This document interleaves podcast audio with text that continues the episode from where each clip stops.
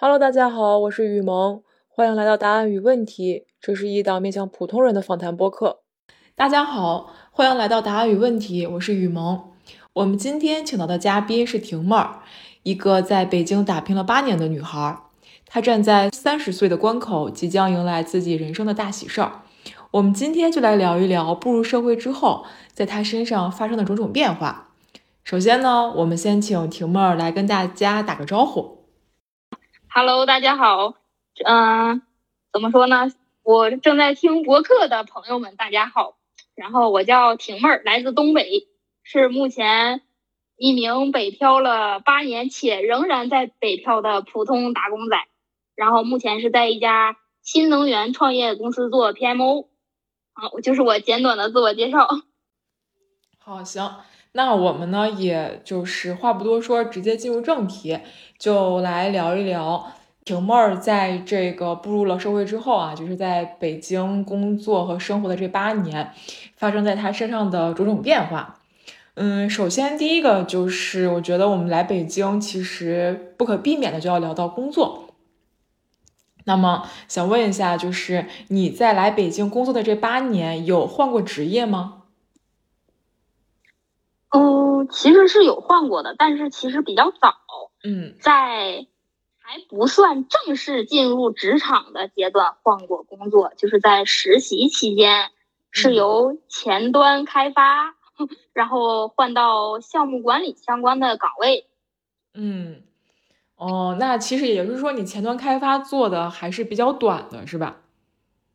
对，相当于只做了满打满算只做了半年的时间。哦，哎，按照你这种可能记忆也比较久远了，那你觉得做前端开发和你后来做项目管理，就是你会觉得有什么不一样吗？现在还能想起来吗？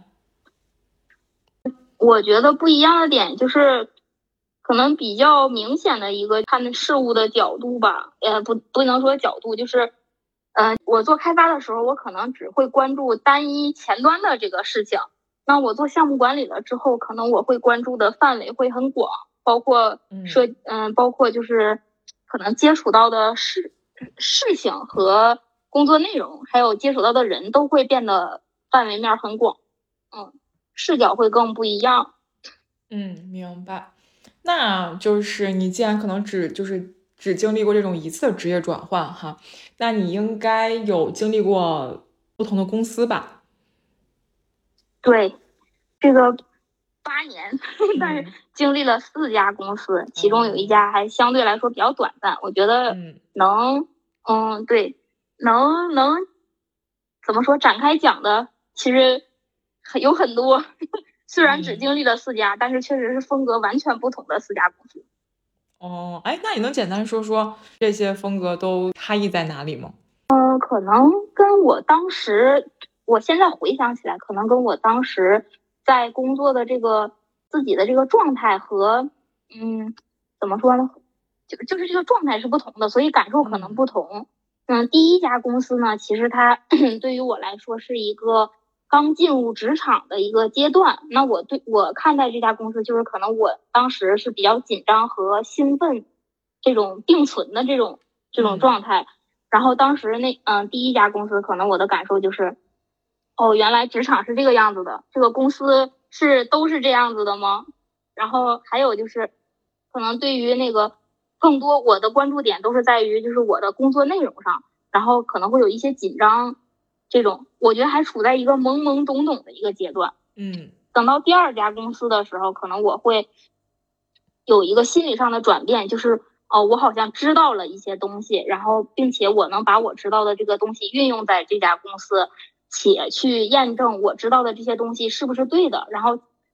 然后进而的去做一些调整，这个是我的心态和对于公司的一个一个转变吧，我觉得更多是我个人的一个转变，嗯。但是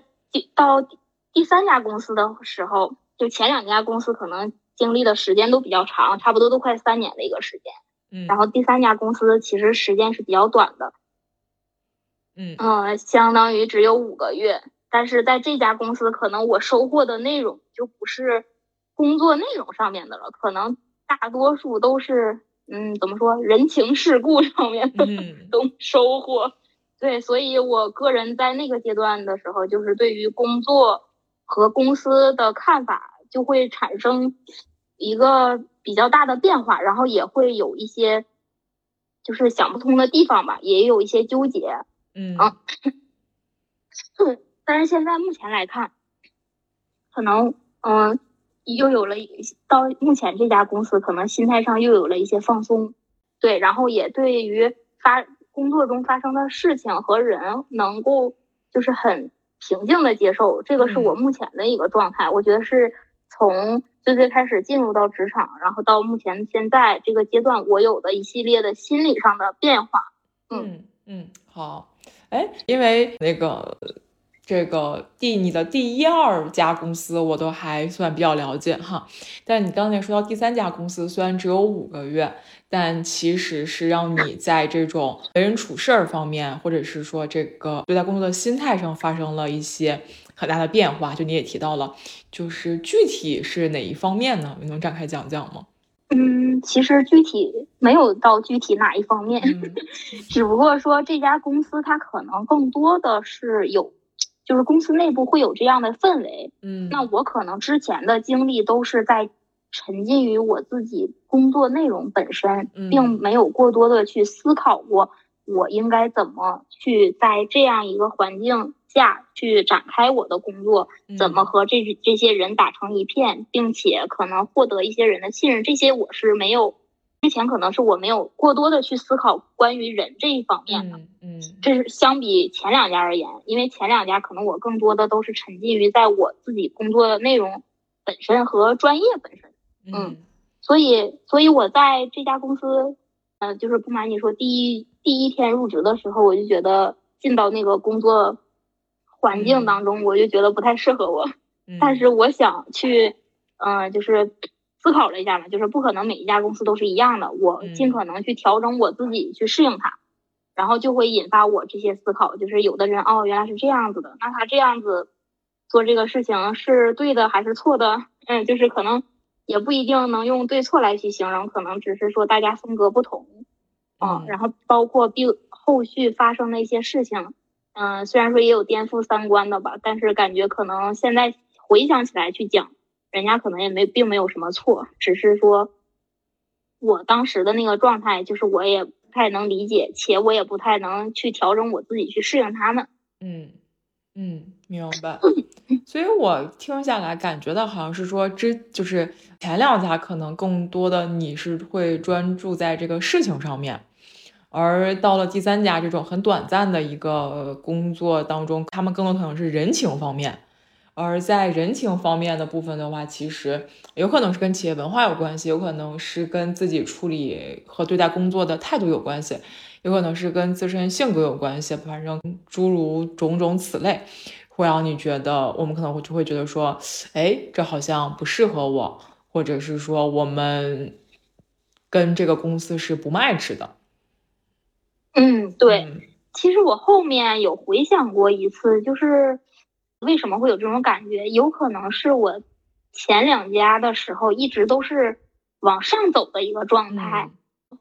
嗯，就在这种基础之下，我反而对第三家的公司和工作内容，包括一些其他的东西，会有一些期待，嗯，然后可能我的期待会，我的期待值会变高了，嗯，可能我认为就是哦，我我去到了第三家公司，然后嗯，可能那个那个时间段，大家可能都倾向于去一个。稍微大一点的公司，去到一个大厂，那可能我的期待会被拉高，就我自己给我自己的期待会被拉高，但实际去到那儿，哦，原来是这个样子的，可能会有一些落差。这个是我现在回想起来，我觉得会有这样的因素。嗯，就是你经历了，就是不同的公司，然后工作内容以及同事还有领导，你觉得你刚才提到的其实是说，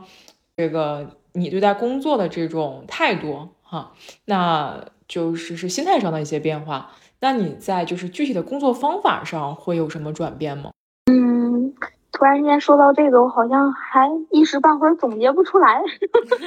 工作方，嗯，我觉得就是可能变化，就我个人而言，变化最大的，嗯嗯，也也也不能说是工作方法吧，我感觉就是以前举个例子，可能以前的时候收到一个任务，不太会去考虑。说，哎，这个人，嗯，他交代给我的这个任务，我应该，嗯，怎么去完成？嗯，我觉得这个可能是之前犯过很多次的一个错误。接到这个任务，然后我就想着啊，这个事儿我要怎么干，怎么干好，然后并没有去找给你提。给你就是发颁布这个任务的人去了解他的诉求是什么，他对于这件事情的期望是什么，以及你就是可能，嗯，怎么说呢？就是以及你在做这件事情的时候，可能需要借助哪些人的力量，然后或者说有什么其他的信息，其实是这些以前是在至少在前两家公司吧，可能很少考虑这件事情。嗯。但是，嗯，但是我现在来看，哦，现在可能我会就是已经变成下意识的这个这个怎么说？下意识的这个改变，就是会接到这个任务，我就会去啊，先思考一下这个任务我应该怎么怎么去做这个事儿。我先去需要跟谁去了解这个背景，然后以及他的期望和和相关的一些信息。就是我觉得这个转变其实也应该就能回答这个问题。嗯嗯 嗯，对。我觉得这一点好像这还挺重要的，嗯，因为以前可能我也是这个样子的，就是接到这个任务立马就呃埋头去干了，然后可能干完了发现哦不对，没达到人家的要求，然后也没满足最没达到最终的结果。其实我现在发现哦，原来好多人会跟我犯一样的错误，因为他们因为我是做 PMO 这个岗位这个角色，所以可能很多人在做一些事情的时候，他会来跟我讨论，和我和我沟通，然后我就会发现哦，大家原来都有这样这样的。问题，所以我觉得这个东西，我后面又回想了一下之前，哦，那我可能跟之前在这方面就会有很大一个变化。嗯，相比于就是刚毕业或者是刚步入社会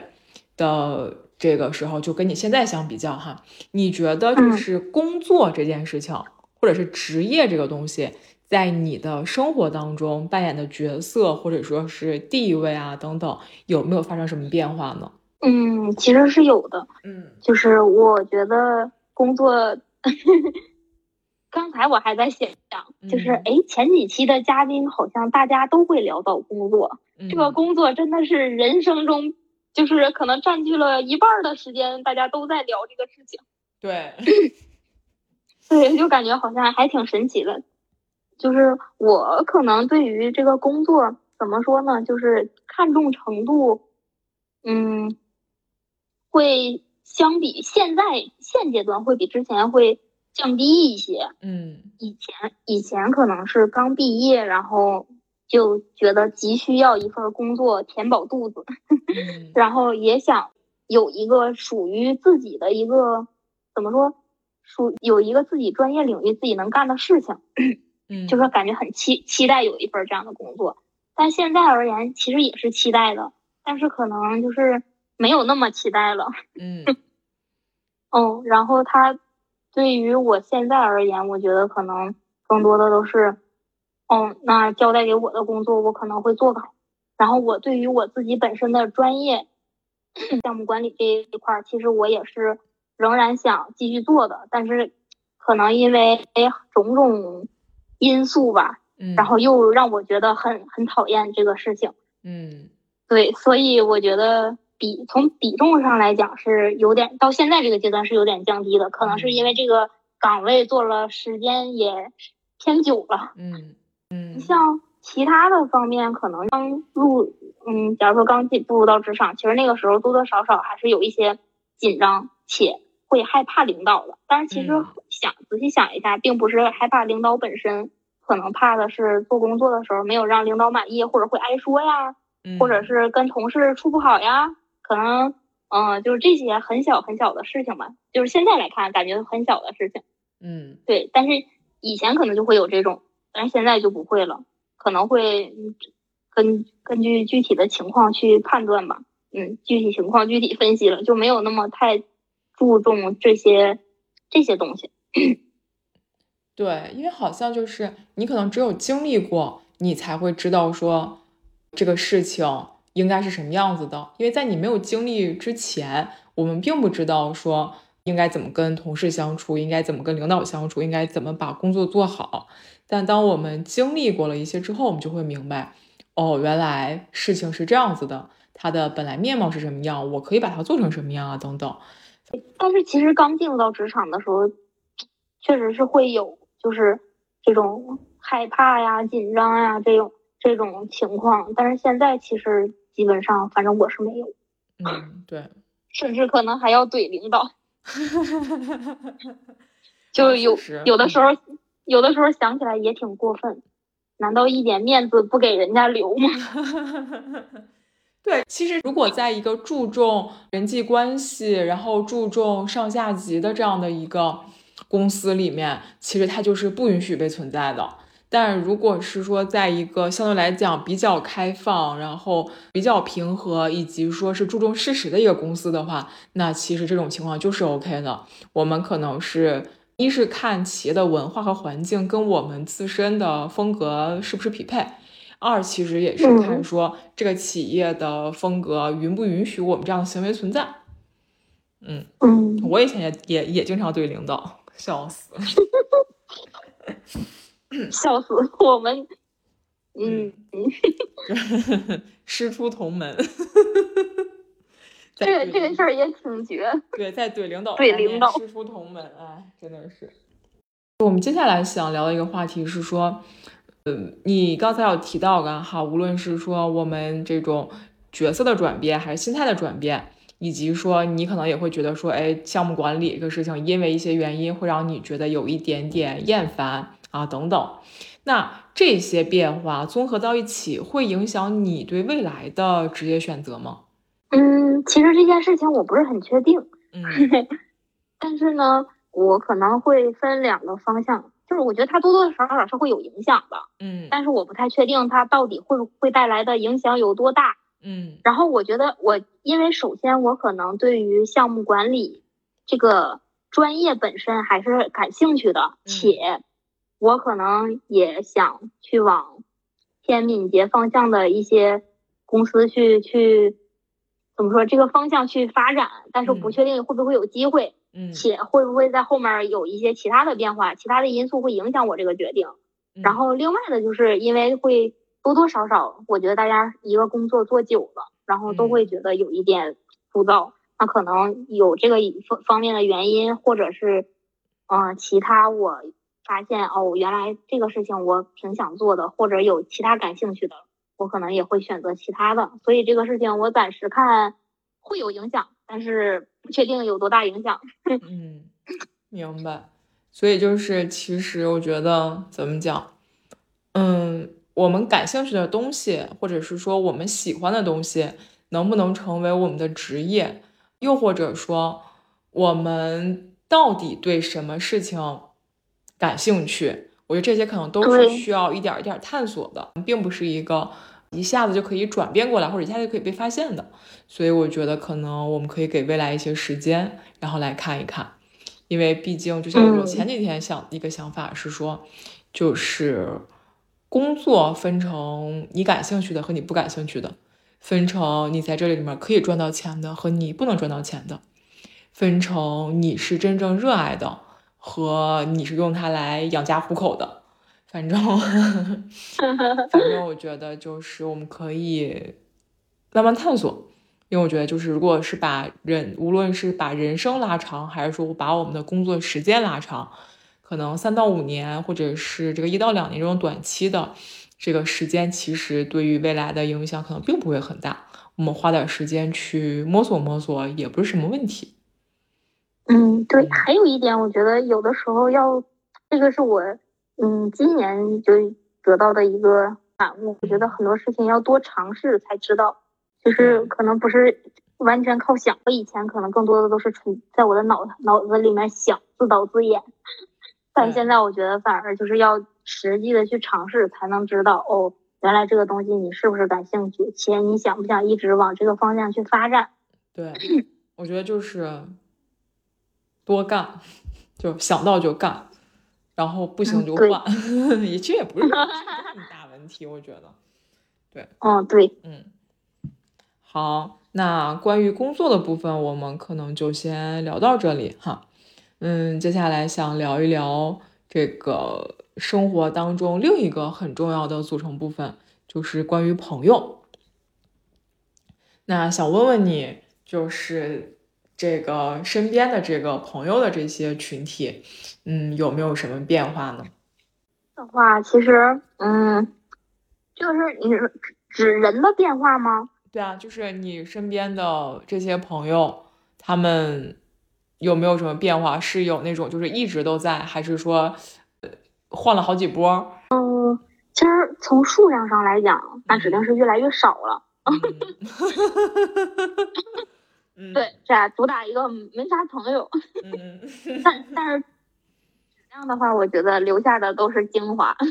嗯，啊，这个虽然听上去好像有点。没那么真诚了嘛，但是确实是啊，就是，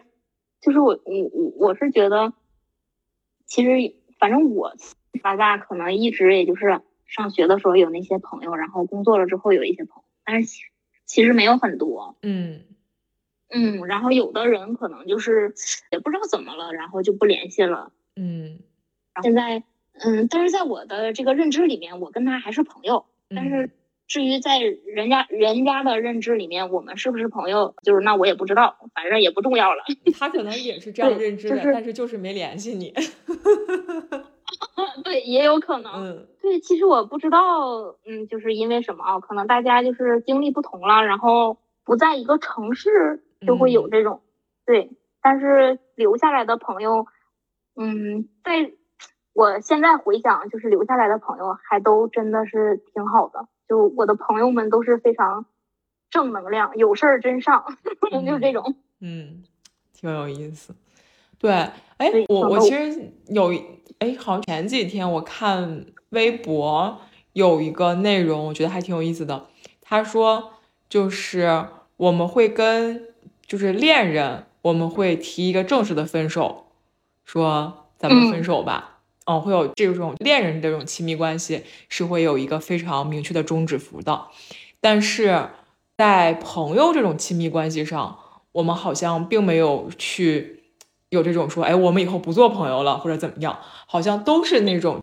像你说的，慢慢慢慢就不联系了，然后慢慢慢慢就变淡了，然后你身边就会有一拨人换成了另一拨人。哦，我觉得这个就是他这个说法，我觉得还挺挺妙的。因为我也有这种朋友，就是，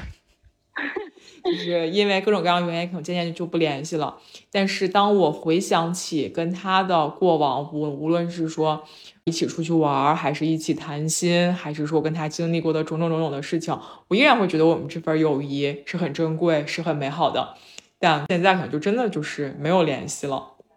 而且，嗯，我好像也没有办法鼓起勇气去。跟他发个消息什么的，对，我觉得这个挺奇妙的，嗯，我也是第一次听这个说法，确实哈，就是不会去对。正式的说一下，哎，咱们不是朋友了，对，从今天起你别联系我了，拉黑，对，就很好笑。但这真的，我那天看完之后，就是那个微博的这里面这个观点，就一下子还挺击中我的，就是确实是，嗯，大家估计。但是这个关于这个话题，我记得就是在微博上面呀，然后抖音啊、小红书，就各种社交平台上面，会发现大家都会有相似的经历。对。然后我昨天还，对我昨天还发现发微博的时候还看见一个何炅说的那个话又上热搜了。哎，是昨天还是今天早上？哦。妈呀，我这个脑子。对，就大概的意思也是说刚才你说的那个意思，就是只要你们之前在一起的时候是高兴的，然后。对，其那可能慢慢走散了，就是也是很正常的事情。大家要把这件事情不要就是看得很重，好像大概就是解读一下这个意思，我理解到的。嗯嗯，那你在这个你刚才提到了，就是说朋友数量越来越少，但质量越来越高。哎，我觉得这个观点还挺真诚的，实话实说。对对，因为可能之前朋友挺多的嘛。对，然后我我我觉得大家可能对于朋友的定义也不一样，那可能，嗯，天天在一起的也也有可能也是朋友，然后即使不天天在一起的，但是就是反正什么样类型都有嘛。对，嗯，但但是对于我来讲，就是跟之前的，想就是上学阶段的那个朋友数量来讲，指定是少了的。嗯，那你在选择朋友，或者说你在选择跟对方成为朋友的？这个过程当中，你的标准相比于就现在相比于以前会有什么变化吗？嗯，标准，其实我不知道。嗯，我因为我回想了一下，嗯，我之前是怎么选择朋友的，我发现我不知道，可能更多的都是看感觉。嗯对，所以要说标准，可能我的标准看感觉。但是我现在如果让我现在来回答，就是很正式的回答这个问题的话，我会觉得，首先就是我可能会，就是会看三观，嗯，就是大家三观是不是一致的，嗯，然后另外的话可能就看，就是看眼缘随缘，看感觉，然后通过你的感觉，你应该能判断出来你们彼此之间的交往是不是很真诚，嗯然后对方是不是也喜欢你，或者说是不是也有意愿跟你做朋友。其实应该你们在交往的过程当中是能感受得到的，所以我可能对就会看这这样。然后另外一点，我可能会会选一些 是什么跟那个什么似的，嗯会选一些就是不自私的吧，就是另外嗯双方关系需要对等的这种。对，嗯，我觉得，对我觉得现在可能如果我之后如果要交到新的朋友，可能这些会是我考量的因素。嗯，对，好像是因为我刚才在问出来这个问题之后，我也在想我的标准是什么样子呢？好像没啥标准，对，就是因为我想了一下，嗯、如果是说在我年轻的时候，也就就就是在我二十多岁的时候，就在我二十多岁的时候，就我会是一个很就很严格的一个人。就是我会很严格，就如果对方身上一旦出现了某一点，就一个很小的一个点，让我觉得，哎，你这人不行，我可能就不会不就不会理他。但我现在的话就会变得包容了一些，嗯，嗯，就是我会我大概能能 get 到那个点。对我会去多看一些，就 是首先第一，我不会一下子就给人家判死刑，嗯、然后其次的话，我会多看一些他闪光的地方，嗯，但是呢，除了这些之外，好像真的就是这个感觉这个东西其实还挺重要的，就是一些情感的维系，包括说你跟他是不是投缘，然后他是不是在，他是不是关心你，你是不是愿意为他付出你的这份友谊，这些事情其实那个感觉是你能感觉到的，就我觉得还挺神奇、挺奇妙的这个东西。你这你的这份感觉一定是根据你的经验来的，就是你会在潜意识里面形成一些标准，然后形成了你的感觉，然后这个感觉最终再会作用到你下一次或者就是去选择朋友，或者是你去不断的筛选周围的人。对，但是没有标准，好像就变成了啊，要求好高，最高的标准。但是好像确实没有什么标准。但我以前可，我以前可能也会有这个相似的这个经历，就是我记得以前的时候，年年轻的时候，嗯，没事，你你依然年轻。好像我们年龄有多大了一样。嗯，对，就是，嗯，可能就是，嗯，二十岁的时候吧，或者说二二十刚出头的时候，虽虽然说现在已经进进入到就尾声了，二十岁的尾声，嗯。就那会儿可能会看，哦，这个人一眼我看不行，我觉得我讨厌他，烦他，就会，就是很很片面，哎，或，嗯、那个事后我记得有曾经有一个人，就是我第一眼看的时候就不喜欢他，然后我就会给给自己有这种暗示，但其实后来发现，哦，慢慢接触了之后，他不是我想的那样子的，然后跟他成为好朋友，嗯就这种感觉很神奇。嗯，就还是会有这种情况，就是无论是就是选择工作，然后选择朋友，包括说选择恋人，以及说呃等等等等吧，可能就因为人是多面的，或者一个事情也是多面的。如果我们就是那种非黑即白、非 A 即 B 的话，其实会丧失掉很多的机会和很多的乐趣。嗯。嗯，对，对，或者哎是我其实聊到这儿，我又在想这个事情，就是我们说，比如说数学可能会有一些公式、定理或者公理一类的东西，嗯，但是我们说在选择朋友这件事情上是一件这么感性的一个东西的话，为什么一定要有标准呢？对吧？嗯，对，我觉得也不一定要有标准。嗯，那确实说不出具体的标准。是，嗯。那我们接下来聊一聊，就是你跟朋友，嗯，我打断你一下，我说我打断你一下，你说，咱们回到上一个问题，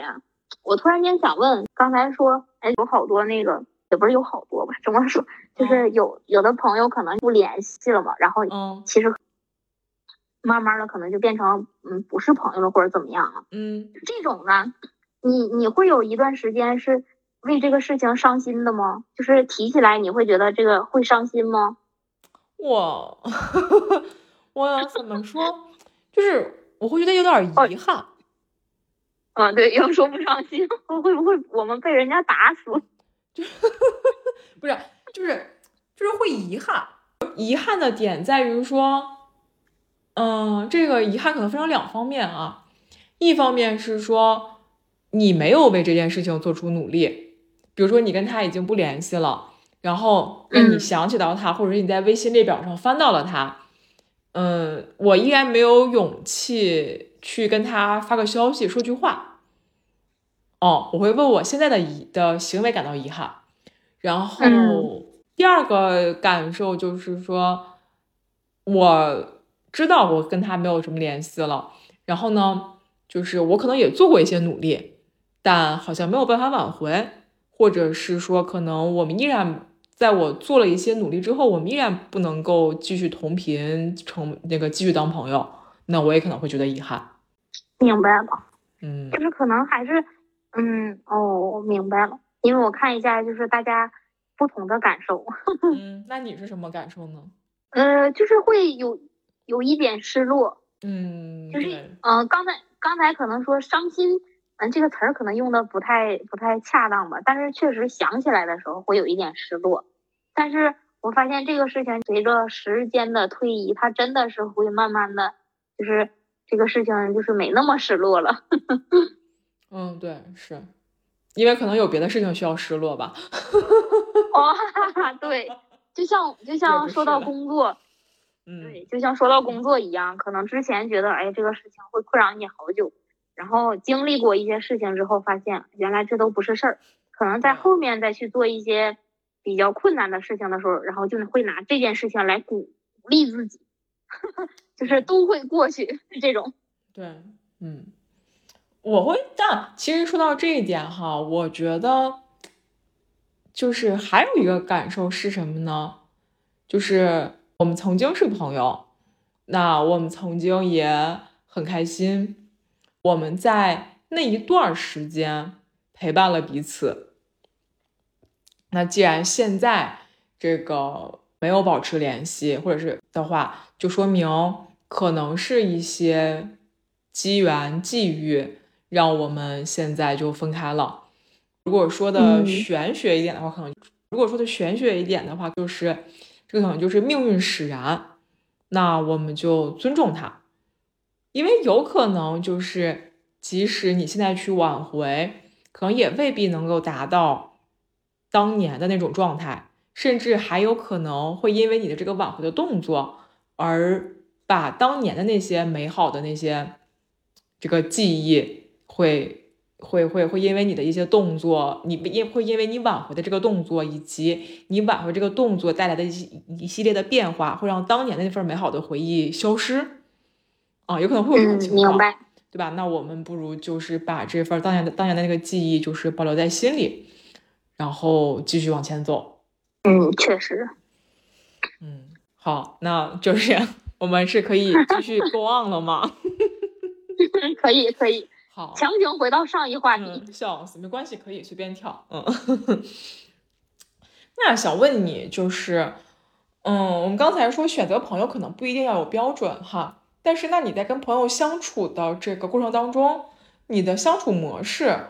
嗯，会有什么不一样吗？相比于以前？嗯，相比于以前的话，可能现在就会，因为刚才我们也提到了，就是会更包容一些。嗯。然后我觉得现在现在而言，相处模式就会嗯，尊重一些我跟，因为人和人都是不同的，嗯，每个就没有相同相完全相同的两个人，所以以前可能我会觉得啊，为什么我是这样想的，你跟我想的不一样呢？嗯，就是很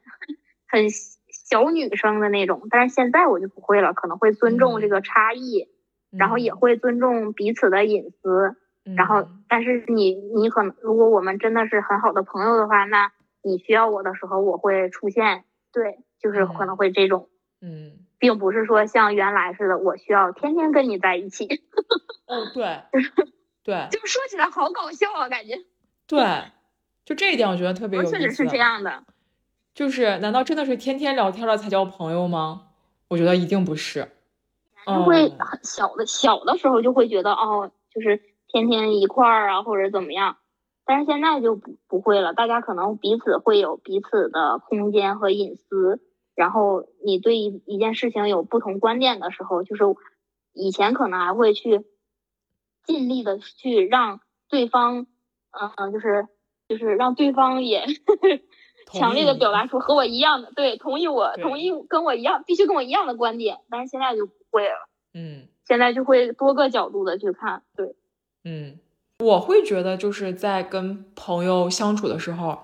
就你刚才提到了是说这种。呃，必须要让朋友同意自己，嗯，但我现在就不是，现在就是求同存异，就尊重每一个个体差异，但这并但是这并不妨碍我跟他成为好朋友。但以前不是，以前我就会想说，就说，哎，你怎么能跟我想的不一样呢？你必须得跟我想的一样。那现在我就觉得不是的，嗯，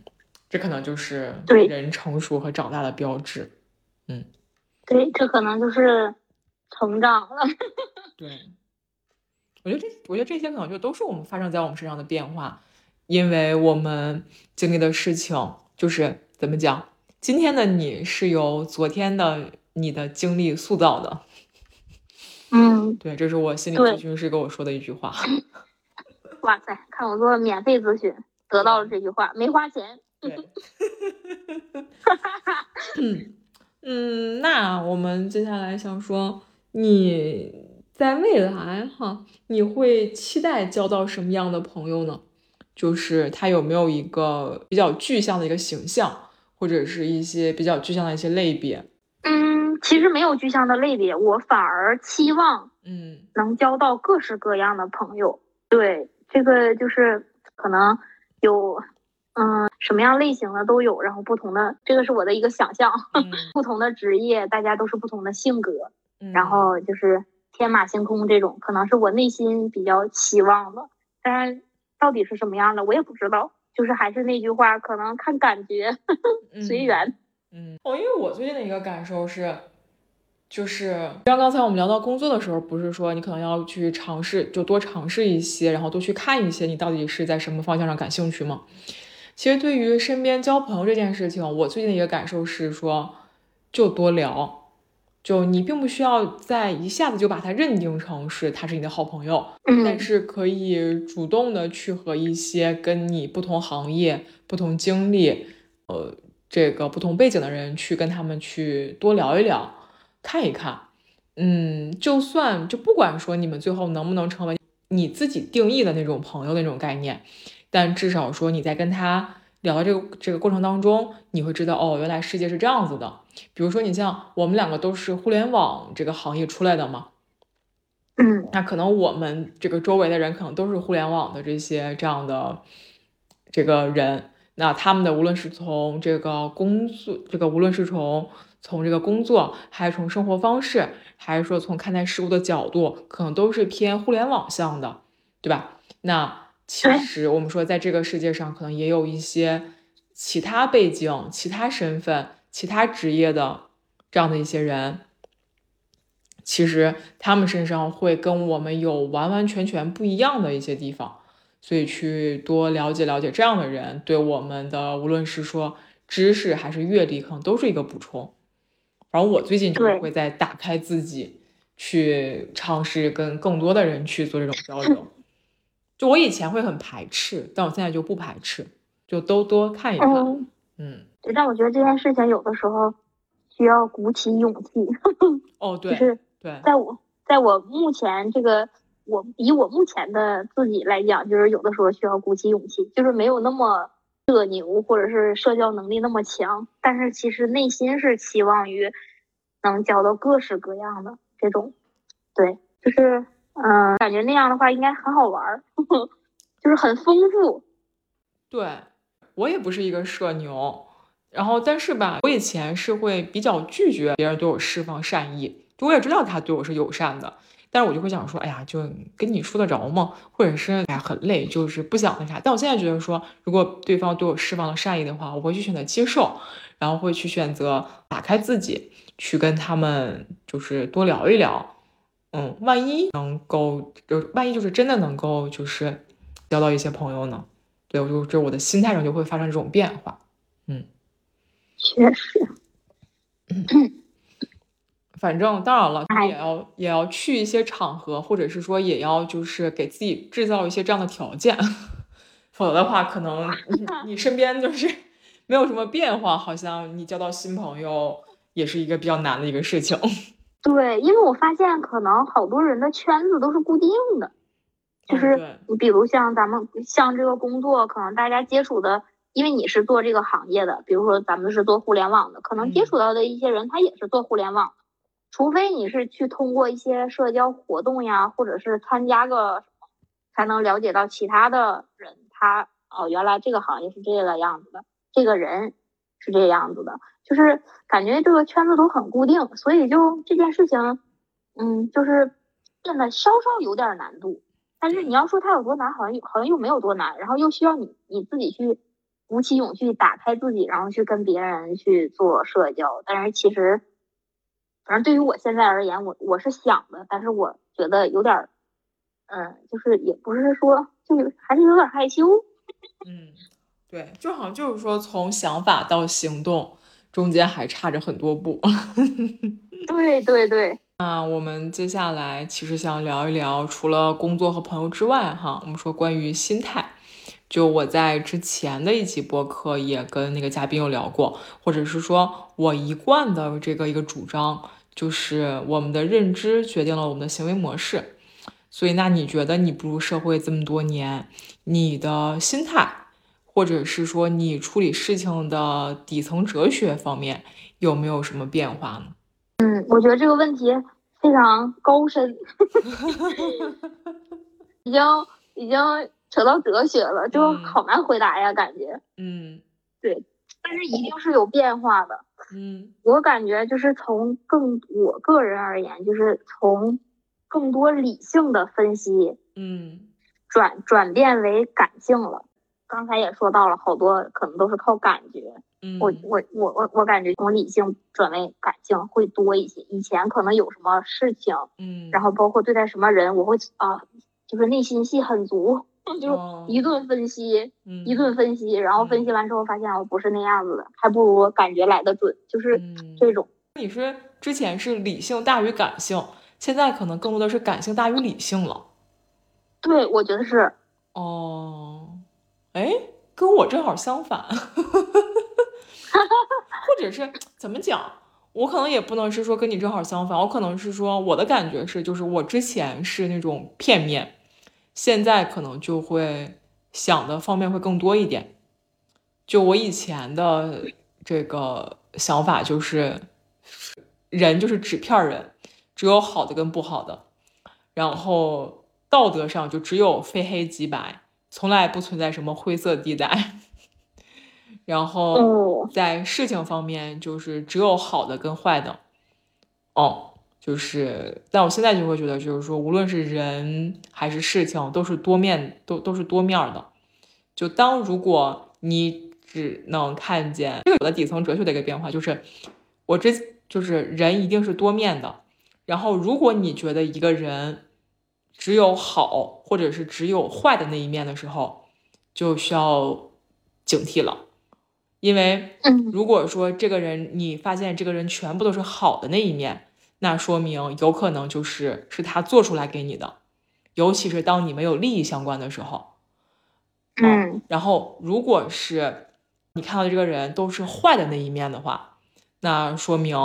你可能被情感驱使了你的大脑。嗯，对，就是你这个时候一定是不理性的了，哦，所以就是这可能就是我的一个变化。嗯，我感觉我更多的是，就以前可能怎么说这个这个事情，我我感觉那个感觉感性也是根据你以前的一些理性，嗯，然后慢慢积攒成积攒来的，然后才能促使你感性的去做决定。嗯，他们两个可能是，就是嗯，某一段时间可能是理性多一些，某一段时间可能是感性多一些。嗯。就是我我我不知道应该怎么去清楚的表达出这个这个意思，嗯，但是我我的意思就是，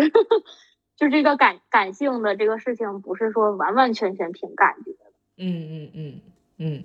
就我我相信，就是即使你说你是在凭感性处理这件事情的话，其实背后也一定会有一些经验，而这些经验的话，其实是大脑经过学习和那个。就是一些信息处理之后，然后才形成的经验，所以它其实里面应该还是有理性的成分存在的。对，然后刚才你说到那个以前可能会觉得啊，人只有好的和坏的这种，嗯，就是我可能以前也会有这种这种类似的思维模式，嗯，就是我可能不会太多的去思考，嗯，这件事我只认定我看到的，就是这种感觉，就是很很。思维模式很难去放宽，然后我现在就会有事情了，我就会想，会思考。以前可能我真的是不思考，就是思考的很少，这件事情可能也不会困扰我。但是我发现，人一旦就是有事情了，思考了之后，你的烦恼也会变很多。但是后面时间久了，而时间久了之后，哎，反而好像烦恼又减少了。是，嗯。嗯，哎，那句话叫什么？是你是想当快乐的猪，还是想当痛苦的人？还好是这么说，好像是这么说的吧？因为就是痛苦的人需要思考的，快乐的猪的话就是他不需要思考，他那他每天都都很快乐，但他是猪。我感觉好像在一二零年之前，嗯，哎，不对，应该是二一年之前，可能我思考。这些事情都很少，对，可能在那之后，然后会思考的很多，就是，嗯，有点像那种，嗯，任督二脉打通了的感觉，就一下子好多事情一下子都想通了，然后又又有点没想通，又都想通了，然后就 开始有了这个思考的习惯，就是很很也很纠结的一个状态。嗯，对，好像确实就是你可能是你身上发生了一些事情。然后这些事情就是有一个量变到质变的一个过程，然后你通过这些积累，然后去突然就想明白了一一一些事情，然后感感觉就好高好深奥的感觉。嗯，是，但很多东西就是因为，但其实我的一个感受就是说，当你的这种看待事物的这种逻辑。或者是这种认知变得不一样了之后，你的心态上就会发生一些变化，然后你的行为也会跟着改变。就我是认同的，对，嗯，是这样。突然间想起来，《还珠格格》，好像从诗词歌赋聊到了人生哲学，笑死了。嗯嗯，对。那那接下来就是刚才都是我在问嘛。那接下来就聊一聊，你觉得其他的一些变化，可能我没有提到的，但你觉得发生在你身上的有变化的事情，其实大多数 都有提到了。因为，我觉得，嗯，但是我总结下来，可能我今年最多的心态上的变化，嗯，对于工作呀、朋友呀、身边的人啊，包括家庭，可能都有一些不不一样，跟原来不一样的感受。嗯，其实我还想反过来问你。因为我们也是朋友嘛，嗯，我想问的是，就是通过你今年跟我的接触，然后你有没有觉得就是我有什么样的变化？因为我之前也问过另外一个人，这个突然袭击搞得我一时有一点，嗯，怎么说呢？我想一想，好，就现在陷入了沉，接下来可能就是要陷入了沉默，然后我们可能会把沉默剪进去。哦，然后播段音乐吗？没有，沉默会被我剪掉。嗯，我为什么会问这个问题？嗯就是，呃，因为我我想看，就是我的变化是不是大家有感受得到，还是说，嗯就是我也想以以此来印证，是不是我自己觉得我自己的这些变化是，嗯呃，是是是对的吧？就是是、嗯是方向是对的，嗯嗯对所以嗯嗯，大概就是这个意思吧。明白，嗯，其实好像，我觉得就是说，从远期对你的印象和近期对你的一个印象来讲的话，哈，就是我觉得之前确实像你说的，就是在工作当中可能会是那种有一点诚惶诚恐那种，然后可能会想说，我希望把每个人都兼顾到啊这种状态。嗯对，就是会有一点这种略微有一点局促吧。但我觉得现在而言的话，就是在当你听在听你描述你工作和你跟你领导相处的这种的一个话语里面，其实我是能感受到你是变得从容了许多的。嗯，这个是我会觉得就是说从呃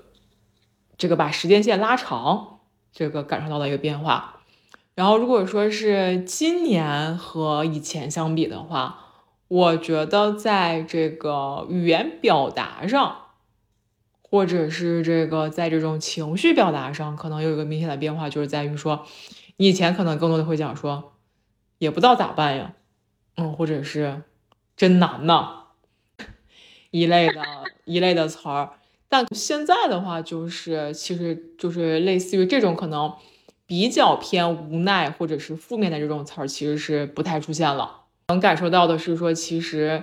你对于无论是工作也好，还是面临出现的难题或者问题也好，其实你是会有一些解决的方案，或者是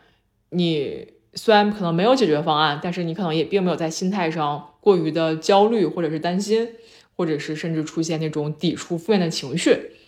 嗯，这个是我觉得可能是说，在今年和今年之前，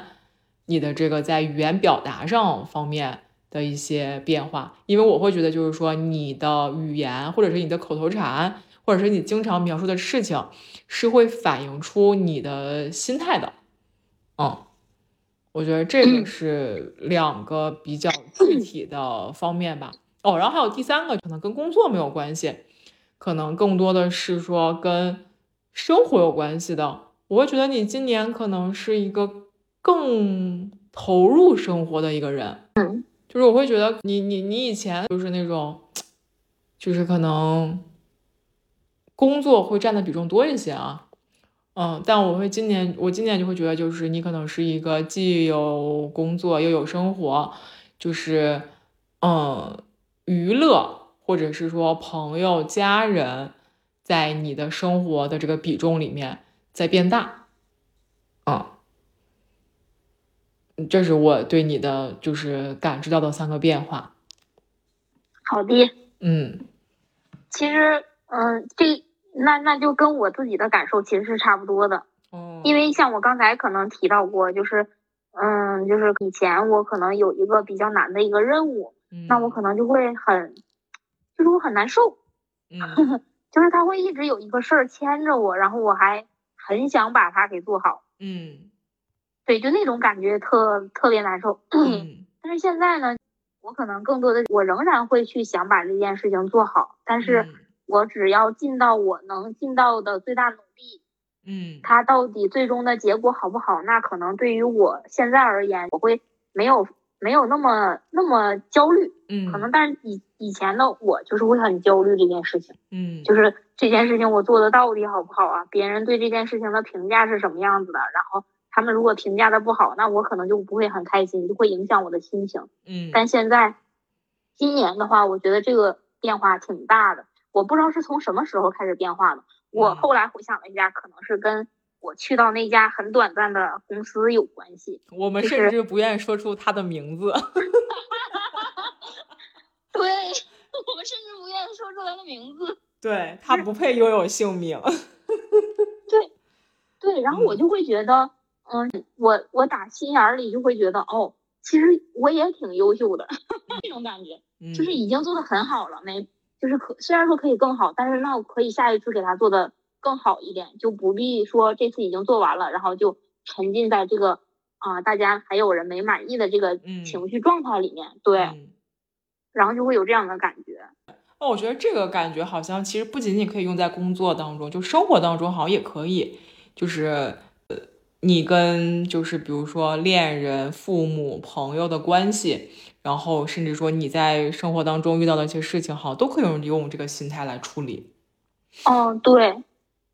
感觉更多的就是，嗯、可能处理问题的这个对于处理问题的这个态度可能不一样了。嗯那像像之前在玩吧的时候，我我印象仍然很深刻的就是我们在做那个业务线划分那个事儿。嗯其实当时我后来有又有反思过 这件事情。当时他们几就是配合的几个人嘛，就想他们，他说你嗯低调啊，就是嗯 对他们其实人家做的有错吗？其实没有错，可能那个时候的我有问题，嗯，然后有点着急求成，或者是嗯有哪些情况有问题。可能我现在的状态就是人家当时的那个状态，只不过我的状态和我我那个时候的状态和我现在的状态是不一样的，所以嗯我们就会产生产生分歧，且产生彼此都对彼此有不好的感受。对，这个是我后来回想，我觉得可能哦，原来有可能有这个原因，有这个因素在，对嗯并不一定说哎谁做的多好，或者是谁对谁错这种，可能真的没有。嗯，嗯也是因为这件事情，然后我后嗯面就会觉得别的事情都不是事儿，嗯，对，嗯发现因为因为那个事情其实我当下难受吗？其实也是难受的，嗯但是呢，现在我回想起来有多难受吗？我反而觉得没有多难受，然后我可能还会感谢他。嗯对，然后但是如果说再往前再倒一年的话，我仍然会很难受。然后，嗯但是我可能就会，嗯，跟现在的这个感受还是不一样的，就是不会说去哦这件事情长远来看是好的或者怎么样，可能觉得哎当下怎么怎么怎么地没做好，然后有了一些反思，就是它是一也是一个逐步变化的一个过程。所以我感觉今年的这个心态上面对待事情的这些变化还是挺，我个个人就是我自己感觉变化挺大的。嗯所以我所以就有了我那个问题，就是我想来看一下大家有没有感受到这个变化。嗯，你看，所以就是你的变化，我有感受到，对吧？嗯，行，谢谢你，嗯，可好。那你还有什么其他想要聊的吗？对于你的变化，嗯，其他想要聊的可能没有太多吧。嗯、我我觉得，对，因为像我那天跟你说的，我觉得这个时间点就特别好。嗯嗯，呃，首先呢，就是因为今年可能真真的就是二字开头的最后一年了，嗯然后然后我感觉有了这些变化，我挺开心。嗯然后还有这样的一个就是机会，你看，你恰巧在这个时间段做了这个事情，录了这个播客，我也是嗯第一次体验。嗯对，然后我觉得这个时间点啊，所有的东西卡在卡在这个时候就特别特别好。那我得尽快剪出来，让它尽快上线。嗯就是我个人感觉来讲，既是对之前的一个总结，又是嗯对未来的一个期期待吧。嗯就是它这个时间点，就是很巧妙的卡在了这个时候。嗯嗯，对，就我也在想，就是比如说，你说我们录这个东西，嗯，会取得多大的什么网络效应或者是传播效应吗？好像也不会，但是我依然愿意去约嘉宾，然后或者约我的这些朋友们，然后来录着玩儿。我会觉得有一点，一是给大家一个表达自己的机会，二就是我之前也有写过，就是我希望它成为一个声音胶囊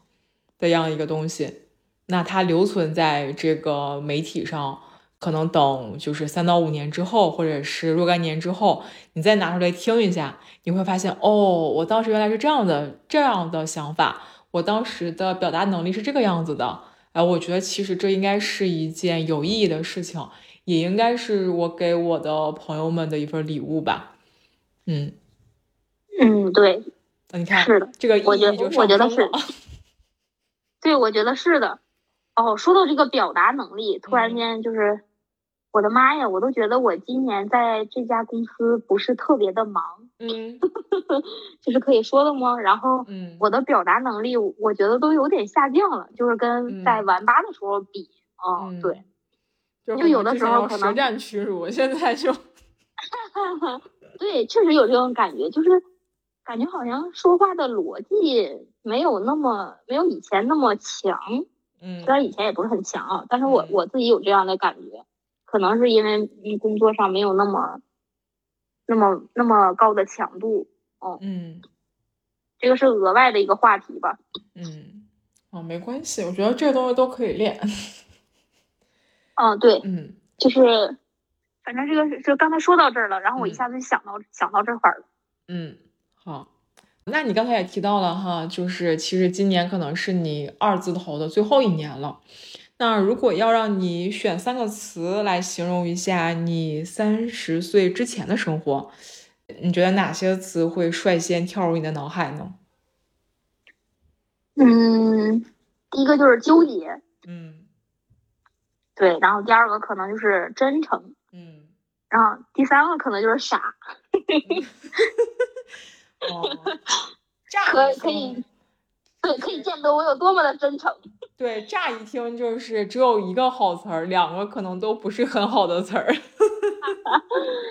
太逗了，嗯对，但是我觉得这个这个确实是，嗯就是这三个词儿，嗯，但我会觉得吧，怎么说呢？可能你站在这个五十岁的时候看以前，或者站在六十岁的时候看以前，可能也都会觉得以前比较傻。但如果对，但我觉得就是这个东西，可能就是因为你的这个认知在迭代，嗯，所以你会觉得以前好像有点傻。但是这些所谓的傻啊，或者是什么的，可能其实都是你的经历，嗯。对，可能回到当时的那个状态，仍然还是会做那些事情，有那些想法，只不过现在看啊，当回过头去看，感觉哎呀好傻。嗯，对，但是今天嗯看了一下这个大纲嘛，嗯。然后我突然间就想到，当时揪着我问，让我说我自己的优点，嗯。我的妈呀，我当时真的是说不出来呀，就嗯。感觉我俩在那个会议室里面活生生的憋了好几个小时，我都没有说出来我有什么优点。然后我现在就很想告诉他，我有什么什么什么什么什么优点。哦，所以那你现在就说啊，你有什么优点？对啊，我觉得优点好多呀，我嗯。又聪明，然后又真诚，工作能力还挺好，人还嗯好，然嗯后学习能力又强又积极，是吧？这么多优点，当时为啥没跟 哥说呢？就是今天，们到时候今天我嗯 今天我边看这个大纲，我就边嗯想，一下子我就想到这个问题，然后就想，当时为啥说不出来呢？我就我就想不清，我为什么当时说说不出来。对，因为好像我们从小受到的一些教育，就是高，就是我们说做人要谦虚，要低调，可能这些是我就是在受到的教育里面，这些可能是我们惯常被被被被告知的这样的一些词儿。然后还有一点，我会觉得就是说，嗯，这可能是社会性的啊，我不确定，就是可能女性普遍的都会觉得自己还不够好。就男性在这个社会上，就是为什么说人家说什么普信男这个事情，这个事情其实是有一些调研的一些依据的，就是同样的一个岗位，好像是男性觉得自己符合百分之五十或者六十的条件，他就会去申请，但女性的话哦。是那种去要逐条的对比，确定自己百分之百符合，他可能都不太敢去申请。嗯，那好像确实是，对，我觉得这可能是一个社会性的男女之间的一个差异，或者是女性给自己的这样的一些束缚和枷锁。还有什么？那个向前一步那个书里面说的是，女性要往桌前坐，就是会议桌就是要往桌子上坐，就不要坐到那个后排啊等等之类的。哦，对，所以我觉得是一是跟我们受到的教育有关系，二可能是跟社会性的这种男女之间的这种差异，以及女性整体上的这种呃谦虚有关。然后第三个，我觉得其实是跟个体上而言的话，就是嗯，人是比较难去认清自己的。嗯，就如果你要是突然问我说，哎，你有什么优点呀？你说三个，就是我也不能一下子就是说出来。哦，但是如果你要是给我一些时间去分析或者思考，或者是说让我专门去想这个事情的话，我确实也可以说出，哦，我是一个什么样的人，我有什么样的优点，对吧？所以我会觉得，就是人在正确认识认识自己这件事情上面，是需要花一些时间和精力去思考的，嗯，对吧？所以我会觉得，就是好像当下说不出来，好像也不奇怪。嗯，对，这个就是我今天突然间。一下子进入到我的脑海里面，哎呀，直拍大腿呀！没关系，我们可以借由这个告诉他，就这个播客告诉他，请他到时候跟他说，请他拉到进度条某某分某某秒，然后去听一下。嗯，太逗了。后来我一想，可能是当时他问我这个问题的目的，因为我记得他当时还问过我，就是我。你知道我问你这个问题目的是什么吗？嗯，其实我当时可能真的不知道呀。嗯，然后很苦恼，我想了好久，我真的不知道。现在我好像知道了。嗯，那其实不管目的是什么，就是我觉得人不断的去认识自己，其实就是一件很重要的一件事情，而且是一件需要，就因为人是会有变化的嘛，所以这一定是一件很终身的一个事情。那。就是你会觉得三十，就是你今年你不是不不是啊不是你今年哈，你会觉得你明年三十了这件事情，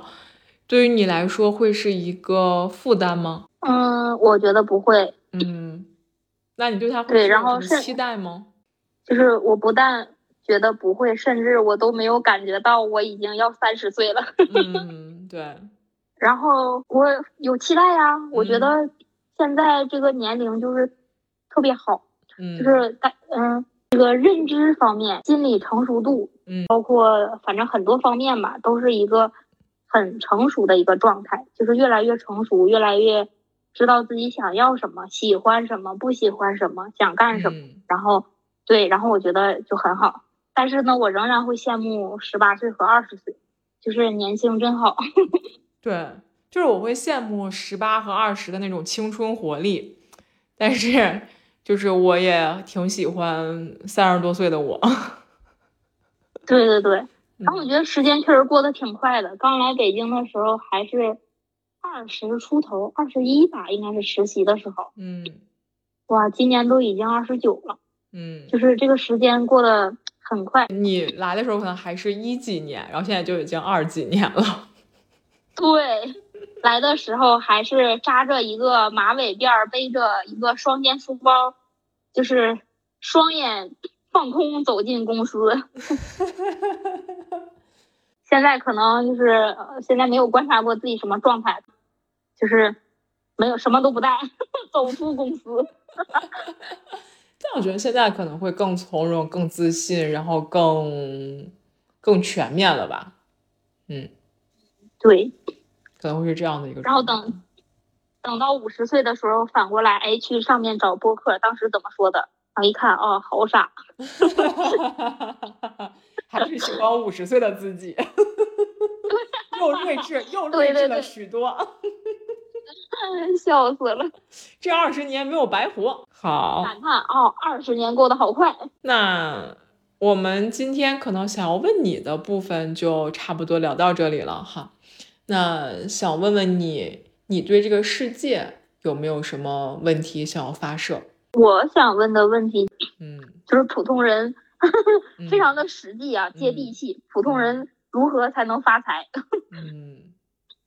那普通人就是像你我一样的普通人，对吧？对，对，可能听听到这期播客的人就会感叹，这个人好普通啊，确实是个普通人。嗯，对，但是其实。因为我我今年可能就是确实是相比之前的工作强度没有那么大，嗯，然后我就会多了很多时间去思考一些有的没的，嗯，就是任何事情都会思考哦，然后我就会想，其实赚钱还挺难的，尤其是今年的经济形势不是很好，嗯，然后就会感觉其实普通人想要在这个社会当中就是变成，嗯，怎么说呢？中产也好，或者是嗯什么什么也好，其实还挺难的。其实我感觉就是有一种无形的力量 嗯，控制你，不让你变成有钱人。哦，我不知道是不是有无形的力量控制你，不让你变成有钱人，但是 但是其我我前两天听了一个播客，然后里面强他说就是呃为什么会有中产出现，其实是跟这种产业升级或者是技术革新有关系，然后刚巧就是有一部分人的工作技能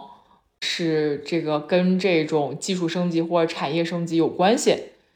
嗯，然后再嗯。配合大环境，比如说那个房市、股市的这种带动，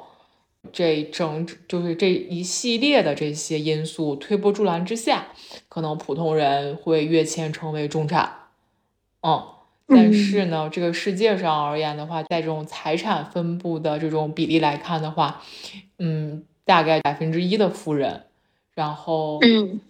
剩下的百分之九好像是中产吧，然后另外的那百分之九十，具体的数字我不记得了，另外那百分之九十可能这种叫中低收入者啊之类的吧，所以它一定跟这种阶层的跃迁，一定跟这种时代和时代的变革、政策的发展，还有技术或者产业的这种升级换代有关系。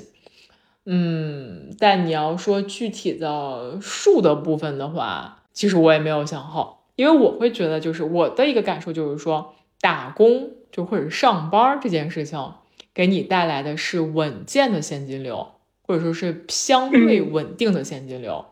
但如果要是嗯像财富的爆发式的那种增长的话，可能还得是需要一些其他的手段。光靠上班的话，可能不太现实。对，但是其实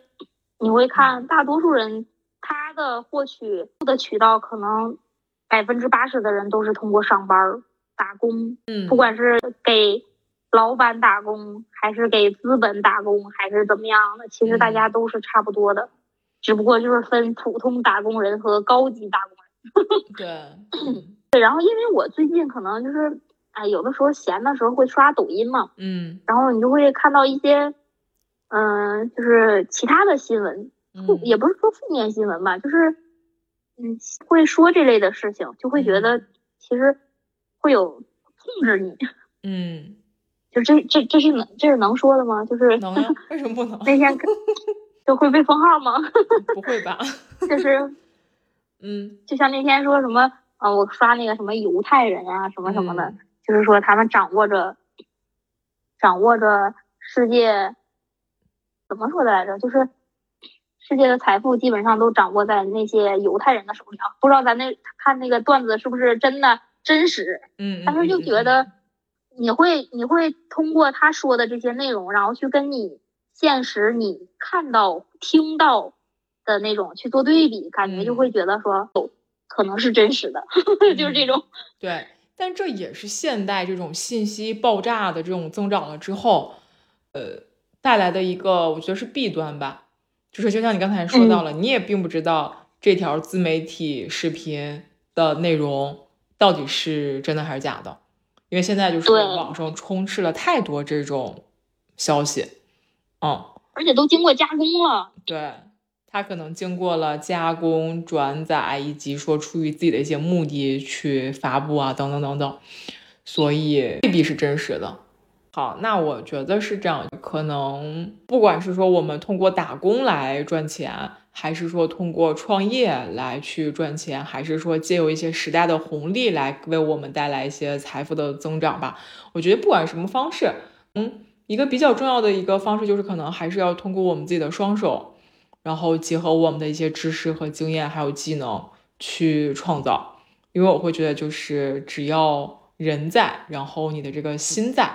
嗯，再配合上一些方法，就虽然不至于大富大贵，但至少就是生活中等或者是小康，应该是没什么太大问题。嗯，对，对，其实确实是，而且每个人对于有钱的定义也不一样。对，因为你对于有钱或者对于发财的定义不同，然后你对于财务自由的这个定义可能也不一样。嗯，对对对，对。那我们今天的录制呢，到这儿就差不多了。嗯，你最后还有什么话想要对大家说吗？嗯，最后想说的就是，这期剪辑出来之后，是不是就快十一假期了？嗯，对，就就也没有嗯太多想说的吧，就说一句，嗯，就是希望大家做任何事情的时候都不纠结，然后国庆快乐，好，开心度假，非常好。行，那我们今天节目就到这里要结束了。我们就祝大家身心健康，生活愉快，拜拜，拜拜。